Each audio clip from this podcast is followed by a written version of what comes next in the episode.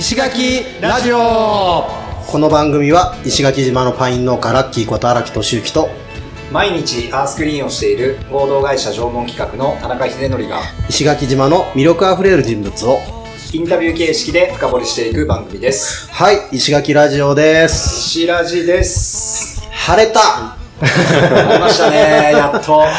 いやー長い雨のね季節やったねマジで。長すぎてもう本当に 本当にきつかったマジで。いやー農家的にもやっぱねだいぶねきつくて、いやもう結構やばいんじゃないですかやばいね。今日、うん。あのー石垣のそのはい。新規就農者で、うん。まあ、うちらが作ったグループで、はい。畑の視察会をやってたんだけど、はいはいはい、うん、でやっぱいろんな話聞,、聞くわけよ、うん。こう情報、はいはいはい。でマンゴーの人も来てて。ああ、うん。どうなんですかマンゴー、マンゴーはね、うんあのーもう人によっては全然花が咲いてないって、花が咲いてない、うん。だだから1割ぐらい例年の。実がじゃならないってこと？ならないってこ例年の1割って10分の1ってこと？と10分の1って、ええ めっちゃやばいじゃないですか。うん、だから人によってやばはいね。そんぐらいの人もいる。ただうん。ちゃんと例年通りの人もいるって。ああ、そうなんですか。うん。えー。何が違うんだろう。っていうのを、まあ、うん今日いろいろ話聞いてたけど、まあ、ここで話してもちょっと専門的すぎるんで まあ、またそれは、そういうゲストが来た時にね、話をしたいと思いますが、今日は、そうじゃないんです。今日は月に一度のあれです。読書会です。読書会ですね。はい。で、今日は、ジン君に、あの、本を選んでもらったんですけども、ジン君、はい今日は何の本ですあか？もういきなりなんですね。いきはいますよ。はいはいえっ、と、1日3時間しか働かない国っていう、はいはい。イタリアでしたかね？多分イタリアだよね、なんかね。うん。自動書ですね。うん。うん。あの、めちゃくちゃ文字が少ない、はい。はい。あの、読みやすい本。おおかげで忙しい、えー時期の俺もよちゃんと読めました。今日は、今日はヒデ、どんな？今日はもう久しぶりにうん全部読んで、あ、おー感読した？感読した。読了した。今日の午前中に。なるほど、なるほど。じゃあ今日は、はい。ちゃんと話ができるっていうことね。どうかな？どうかな？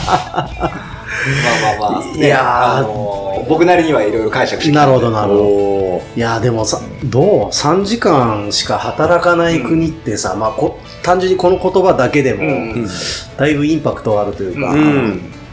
え、それって大丈夫ってうん気になるよね、なんか。はいはい。まあいろいろねこれにこれに関してはね、うん何をもって働くかっていうあーそうですねそあーまあそこからだと思うんですけど、ね、その前の働くことにもつながるか。あー前やっそうたテーマそうそうそうそうそうの。そうそうそうか。毎朝テーマも働くでしたっけ、うん前あったよね、あ、そう働くのテーあーマ。歴史思考の前か。そうねれでしたよね。うんなんかそう、ありましたよね。そうそうそうそうだからまあ多分これはすごいこうインパクトのある言葉だからそうね。ねどんなことなんだろうと思って、うん。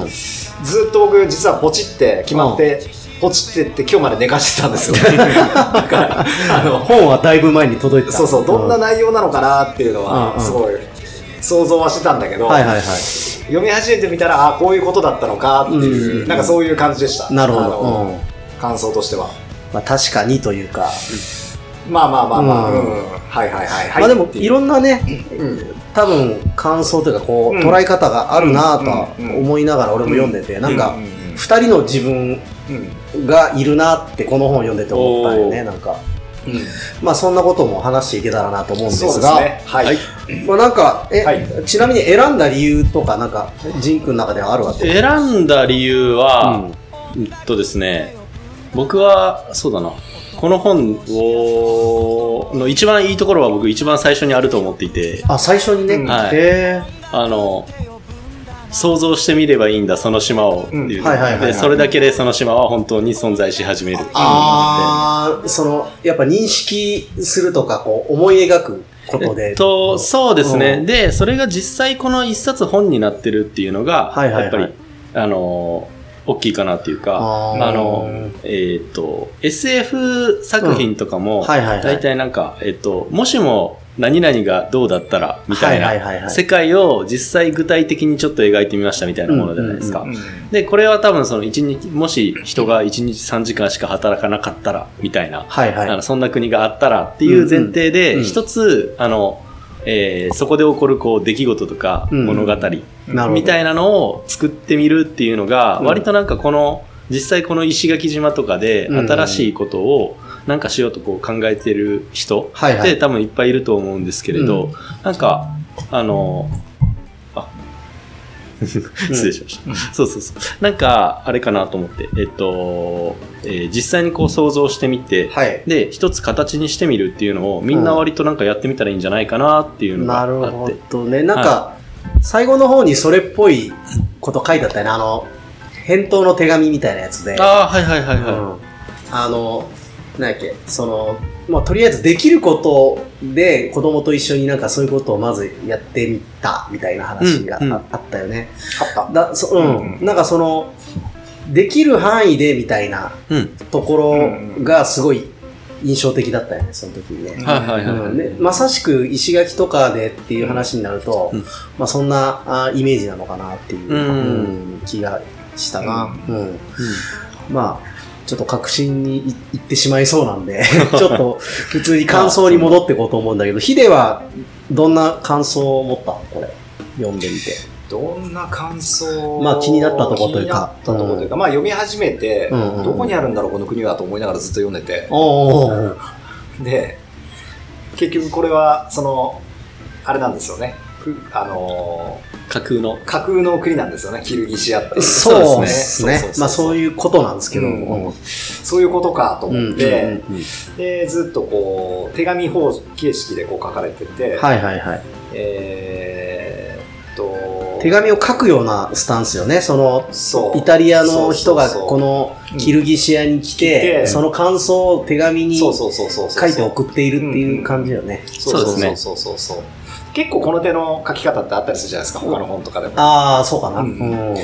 でほうこういう感じだと思って読み始めていてでそのキルギシアっていう国がうん1日3時間以上働かなくてもいいとか。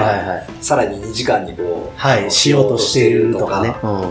えーボランティアで政治が成り立ってるといか、はい。まあだからどういうこと？っていう、そう1日3時間しか働かない国ってどういう国？みたいなのをどんどんこう説明してくれてるみたいな感じよね。してくれていて、いやとっても素敵な仕組みだよねっていう感じで、はいはい最初の方読んでた。読み進めていって、で、まあ、それがいろんな分野でそういうのが書かれてた。教育とか、そうそうそうそう。あのーなんだっけ、あと犯罪のこととかもあったね。そうですね、ありましたね。犯罪者に対してどういう罰というか、はい、うん。刑務所がなくって、ってとかね。黄色い服をそう、着てとか、ね、黄色い服を着てとかね。そうそう、そう何年間かとかね。そうそうそうそう、あって、うん。なんか、ちょっと読んでて、うん。こなんかいろいろこう、疑問にというか、うん。あのーなんか最初の頃は、うん。えー、素敵素敵みたいな感じで読めてたのが、うんうん、なんかちょっとこう、自分自身がこう考えながらというか、うん。ん、これって本当に理想なのかなとか、はいはいはい。なんかそういったことを考えながら、うんうんうんあのー読み終えました。うーんうんで理想なのかなっていうのは、どういう。なんか最初こう読んでった時に、うん結構石垣島でこういう生活してる人いるんじゃねと思ってたんですよ。あ、なるほど。うんはいはいあ近いようなね。なるほど。うん近いようなうん生活してる人多いんじゃねって思いながらうん読み進めていて、うん。でもこれがあの実際にその国としてうんキルギシアっていう国ではみんながこういう生活をしてるっていうふうになった時に、はいはい。そこに本当にこう楽しみがあるのかなとか、あー、わかる。なんかその、きょ要は競争がない国じゃないですか。うん、そうね。うん。テストとかもなかったりとか教育で。うんうんうんでも、みあの誰もが4カ国語は喋れて、はいはいはい。みたいな、うんそういう、まあ素晴らしい仕組みだと思うんですけど、はいはいはい。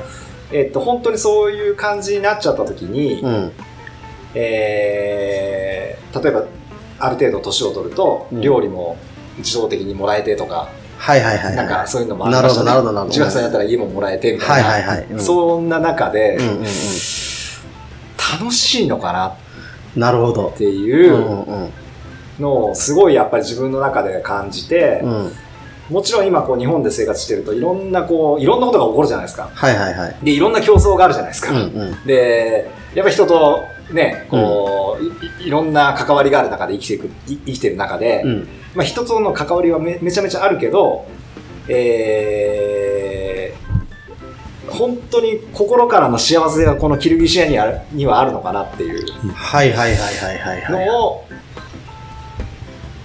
思いながら読んでました。なるほど。うん最後、最後の最後まで。意外とそのうん。逆にとっているというか、その多分ほ本で言いたいのはうん。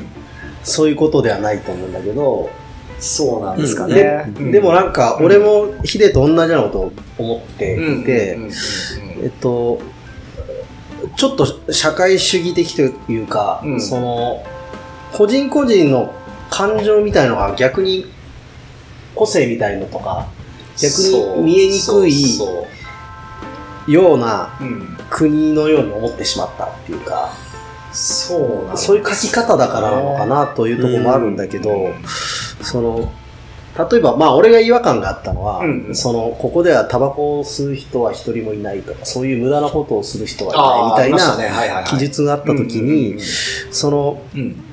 タバコを、なんか、吸わないことがいいことで、うんうん吸うことが悪いこと、うんっていうことでもないけどな、とかね。なんかそんなのはちょっと思ったんだよね。うんだからまあ子供向けっていうところが多分一つああると思うんだよ。うんうんうんだからその、大人の中心、なんか具象、具体的な感じで考えちゃうと、うんあまりハマらないところもあるのかなと思いつつ、うんまあ、でも、やっぱその見方をもうちょっと変えるとう、ん面白いなという気はしたんだうよね。ん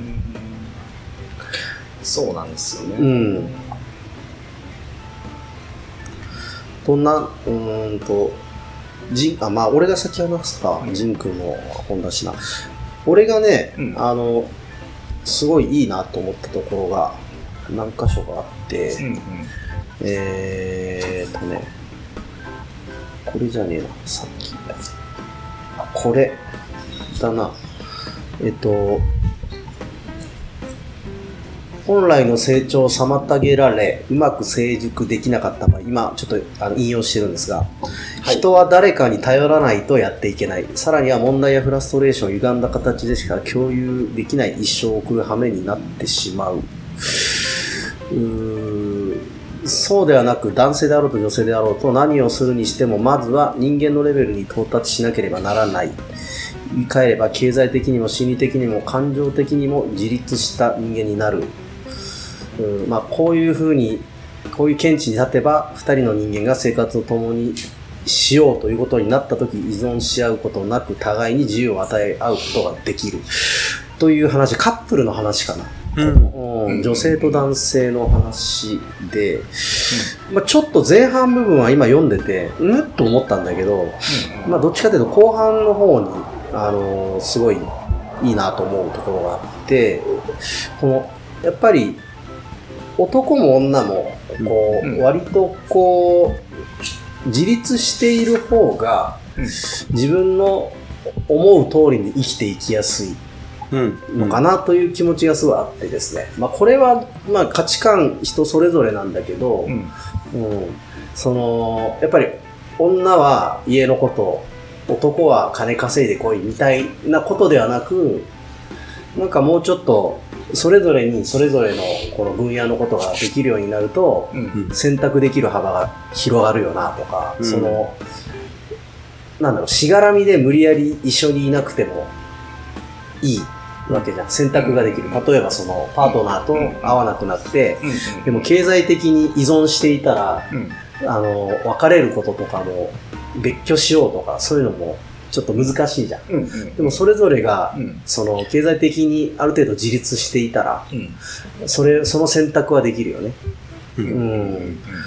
だからその選択の幅が広がるよなという意味でやっぱ自立するその、まあ、パートナーに関してはそういう自立するという発想はめちゃめちゃいいなと思ったのがまず一つうんだけど、なんかあるここに関して。はうん。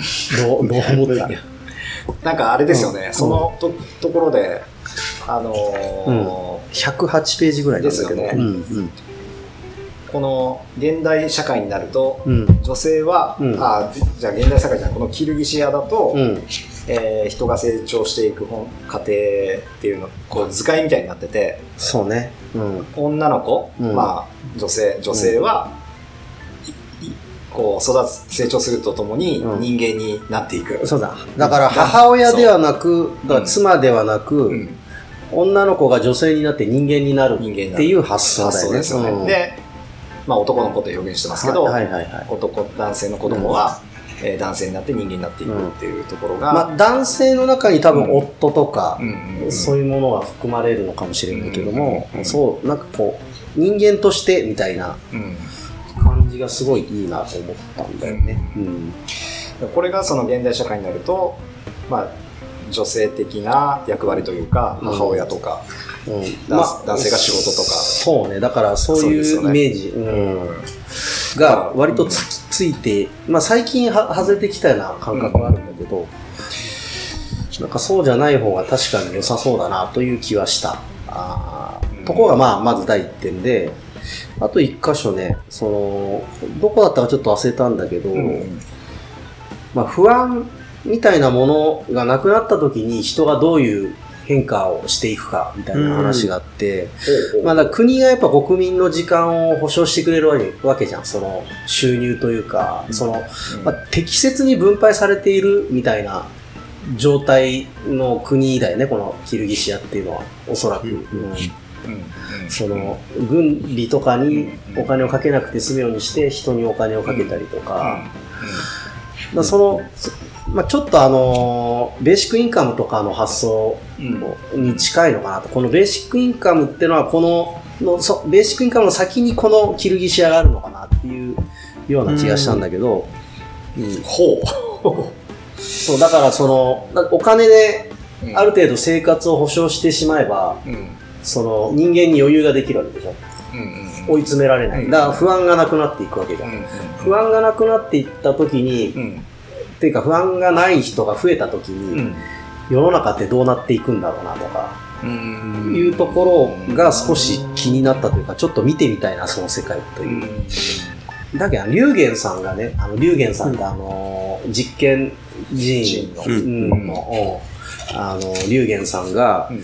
なんか今の世の中は、うん。あの、不安 OS で生きているみたいな、動いているみたいな話があって、うん本当そうだと思うんだけど、うん。なんかこここの話だの中だとその不安 OS じゃない世界を描いているなといううん。感じがすごい。いして、うん。うんうんで確かにその世界見たことないから見てみたいなっていう気がすごいしたんだよね。でその視点で見るとそのさっきヒデが言っていたまあ俺もちょっともやっていた部分、そのなんだろう競争がないのとかって本当に幸せなのかみたいなところもなんかその目線で見ると全然見方が変わるのかもなっていう気がしたんよね。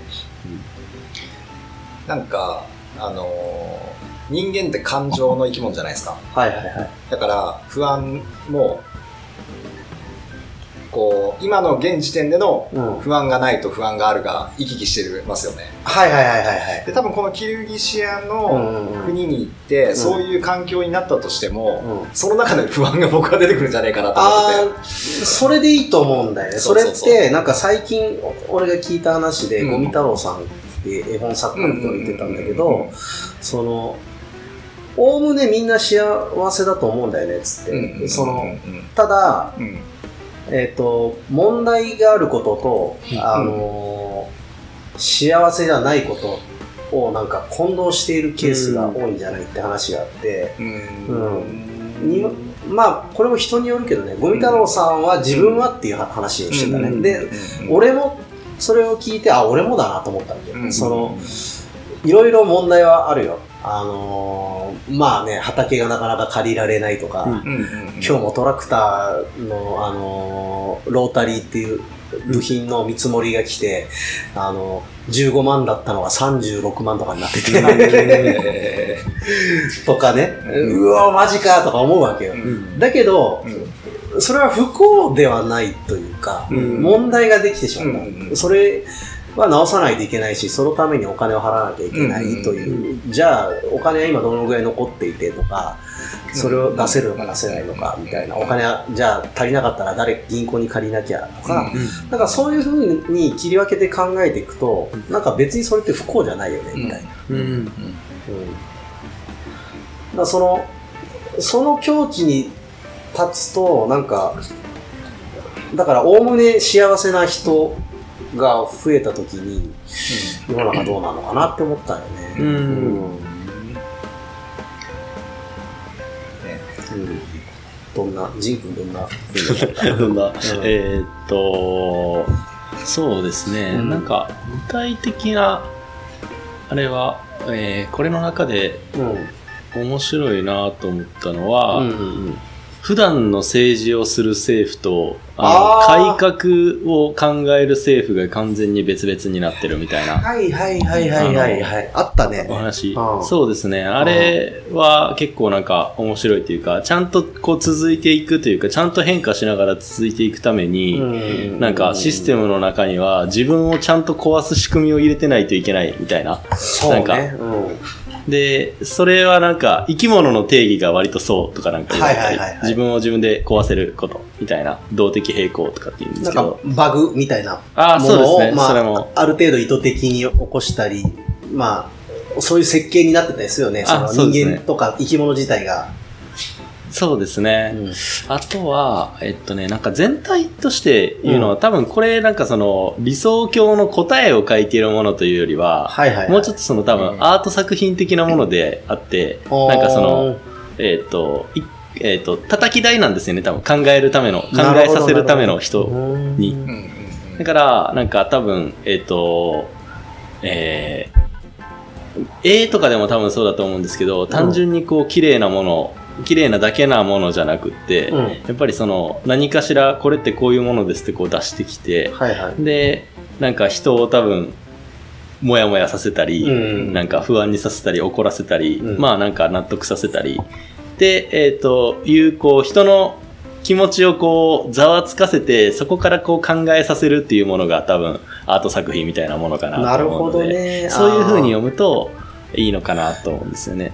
ーだそそういう意味では、うんその、俺とかヒデがモヤモヤしたとかいうのは、ある意味狙い通りというか大事なこと。そのためのとかうんかもしれないっていう。で、そこでなんか、あの、考え尽くすのがうんなんか大事というか、そうするはいはいと多分面白い。あの、うん個々の人にとって多分面白いなるほどと。。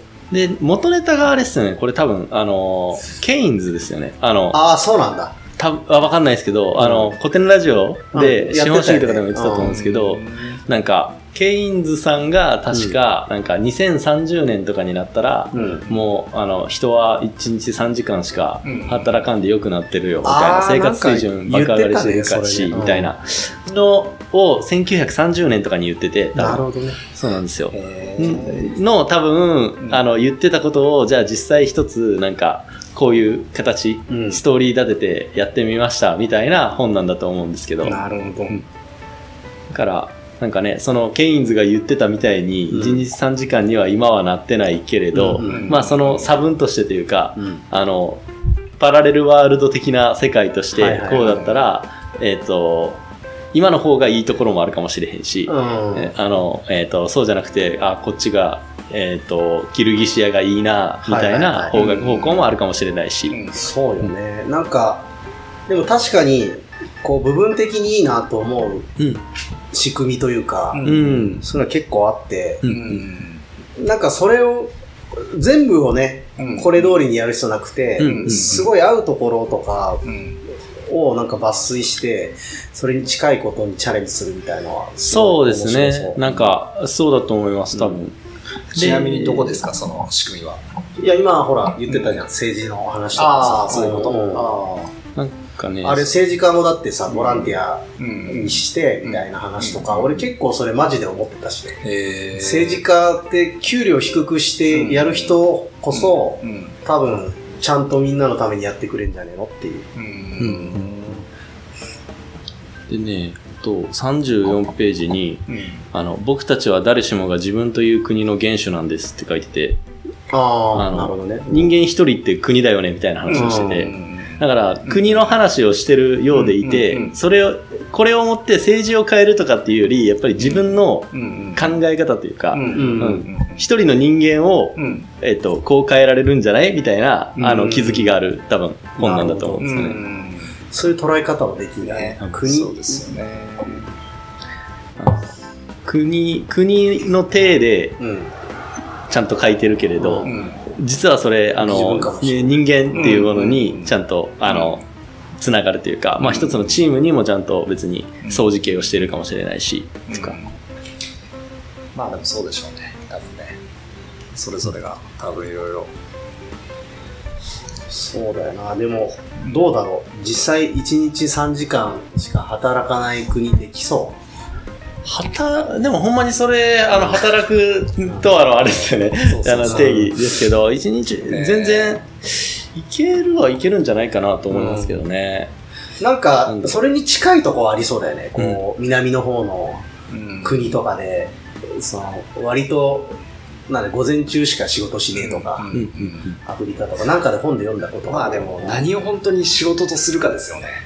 これはね、3時間って。ああ。うまあそうだね。だからその、そこも多分、うんあの、この時代に書かれてるから、ん。うん。多分他これできない2005年とかなんですよね。確か。書かれてるのが。2005年ですね。ですよね。そうそうそう。書かれてるのは2005年なの2005年でした、2005年これ確か。うんだから、2005年でこういう表現して、こう、で、なんだと思って、うんほーと思ってうん読んでましたけどね。なんかその、今とは当てはまらないところもきっとあって、うん。うん。これ、あの、僕実は、その、ずっとこうやって寝かしてたって言ったじゃないですか。はいはいはい。1日3時間しか働かないっていうので。で、僕多分これまでに結構一番真剣に読んだ一番分厚い本があって、こういう本なんですけど、見たことあります？ああ、えっ、と、誰でしたっけ？えっ、と、あ、ティモシー・フェリス。はいはいはいはいはい。これうん。うんあのね、これ僕、あの、なんて本？なえっと、ザ・フォー・フォー・アワのー・ウォーク・ウィークって言って、ワ一ーワークウィーク。ワークウィークが、週4時間。週に4時間だけ働くっていう本なんですよ。週にね、そ1日3時間超えてんう。だ。はい。で、週に4時間しか働かないって本なんだけはいどまあ書いてあることはずもまるっきり真逆というか。真逆？え、どういうこと書いてあるのそれ。あのね、えーっと、いかに効率化するかみたいな。あそういうことなんですよ合理的に。そうそうそうそう。でで、、僕もその頃、そういう働き方がしたいなっていうふうに思ってて、はいはい。もう本当に、あのーめちゃめちゃ分厚い本で、めちゃめちゃ高い本なんですけど、うん。これ買って、なんとか自分が1日、1週間に4時間の あの労働でうん。生きていけるようになんねえかなと思ってた本なんですけど、うん。まあでも本当に、あのメールの返信はどうしようとか、いはい割とそういうことが結構書かれてたりとかするんですね。結構具体的な具体的なことがそうそうそうそう。だからまあ、すごくいい、あのーことは学ばせてもらったんだけども、うんそればっかりじゃ、なかなかまだ自分にはできないよね、みたいなところもあって、なるほど。でそう考えたときに、やっぱり、多分これから3時間の労働とかで、成り立つ国とかコミュニティとか、ある程度増えてくると思うんですよ。うん。なるほど。うんうん AI が進んでとか、はいはい。うん自動化されてとかで、うんうんいろあの、それこそなんとかジョブってあったじゃないですか。ブルシット。ブルシットジョブとか、はもうそんなんで余計なことがどんどん排除されていくと、1日今何時間 ?8 時間ですか、うん。世の中の人の。普通は。普通の、普通の人の8、はそう。8時間ですよねもなんかちょっと減ってそうだよね、今ね。うズームができてから。んああ、ほんまですか？減ってないかな。いや、減って8になったぐらいじゃないですか。あ、減って8になったのか。で、多分、うん僕の個人的なあれですけど、もっともっと減ってはくると思うんですよ。うん。うん。働く時間って、うんその公的に 拘束される時間って。はいはいはい。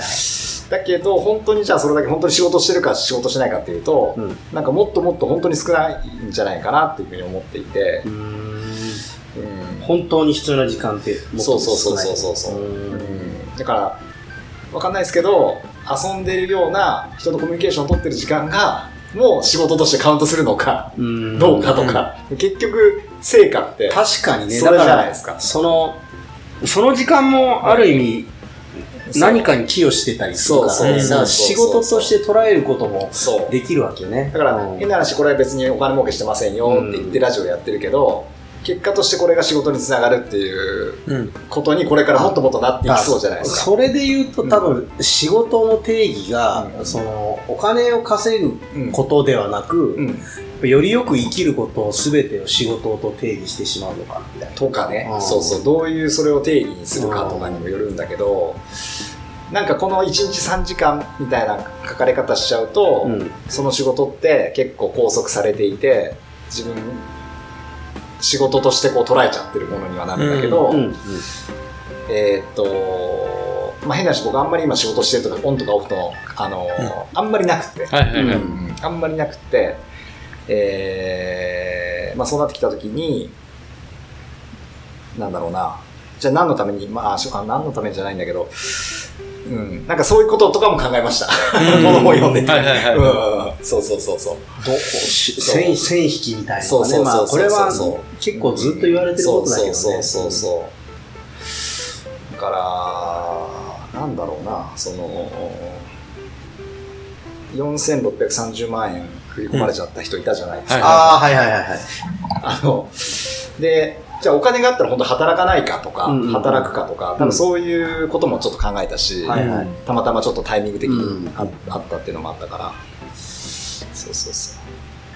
そうね、お金があったら働かないっていう、まあ俺はないなないですよね。それは絶対ね、お金があるなりの何かをするような気がする。そうそうそうそう。多分自分がやりたいことを仕事っていうものを通して、うん、あの時間を使ってるというか、まあ、生きるためにちょっとその、うん、お金の方ももらってるって感じだから、うん、その多分枠を広げていくと思うんですよね。まあ、昔よりは好きなことでお金をもらえてる人が増えたような気はするんだよね、なん。となく。まあそうでしょうね。うん、今の時代。うんうん、ねえ、どんなんだろうな。まあでも、そうだな。もうちょっと余裕出てもいいなと思うね。みんな。うん。それこそ、あの、バカンスに1ヶ月ぐらい、あね、行けるぐらいの、なんか国、常識、それが常識になるような国になった方が、みんなほら、やっぱそういうところに行くことで、リベラルアートじゃないけど、やっぱもう自分との違いを知るきっかけが得られるわけじゃん。でも、その長い休暇も取れないような働き方だと、その、やっぱ自分の住んでいる地域のことも、他の地域と比較できないから、全然その、分かったようで分かってない感じになるよね。うん、俺ここが一番好きだしででも本当はもっと好きなとこあるかもしれないじゃん、うん、ね、うん、まだまだ知らないだけ知らないだけで。そうそうそうそう、あるでしょうね、うん、だからそういう意味ではそのなんだろう、もうちょっと余暇は増えてもいいかなっていうのは、はいはい、一番なんかでもそこがねすでにあのヨーロッパとかで実現しているわけだから、実現しやすいとこなんじゃないかなっていう。あと、給料めっちゃ増えた方がいいですよね。あ、給料は増えた方がいい。な。めっちゃ増えた方がいいですよね。で、それで言うとさ、やっぱ、俺この本で、うん、そう、一番、そうだな、これいいなと思ったら、やっぱ分配、うん、ちゃんと分配されること？分配。あ、ありましたっけ、それ？いや、まあ、その、分配とは書いてないんだけど、要するに、その、政府に流れたお金が、広告とかそういうのに使われなずに、あのー、ちゃんとこう、人に流れていく。ご飯が一日一食は食べれるみたいな話ですね。とか、うん、だから、うん、そういう、その不安を解消できるような分配の仕方。例えば、その、教育にお金がかからないとか、病院にもお金がかからないとか、これってやっぱ不安が減るよね、要素としては。いや、そうでしょうね。なんかそういう部分は、もうちょっと実現可能なとこもあると思うから、うん。うん、なんかこういうのをきっかけにね、あのいろいろみんな考えて、うん、そういう世の中になっていったらいいなというのは。ね、うん、確かにすごいいろいろ考えられたから。うん、だそれこそ仁君が言ってた、そのね、あの、ネタというか、こう考えるネタをね、ね。うん、与えてくれるという意味では、めちゃめちゃいいなという。ね。だからこれを僕そこにピッて置いと置いときたいなと思ったんですああ、いいかもね。なんかねこのタイトルがすごいね、いいもんね、だから、このまあ、石垣島っていうところに来る人って、うん。まあ、比較的旅び、旅の途中の人たちが多いのかなって気もするから、うんうんうんうんなんかこういう本をちょっとパッて、サクッと読めるし、はいはい。いや、まあなんかね、どういうことってなるもんね。うんこのタイトルそうですねうん見るだけで、ちょっと興味は湧くよね。みうんみんななんか心の奥底に、こう、抱えている、こう。問題というかね、うんうんいや、みんな考えてるでしょうね。考えてると思うよね、やっぱり。みんなね。うん。まあそんな感じかな。はい。はい。え、で、ヒデ次何とか考えてる？考えてな考えてないか。。じゃあまたそれは今度だね。そうですね。うん。はい。はいはい。というわけで、えっ、と、今、6月か。2022年6月1日の読書感想会は、はい。はい。こんな感じで終わりたいと思います。はい。はい今日も聞いてくれてありがとうございました。ありがとうございました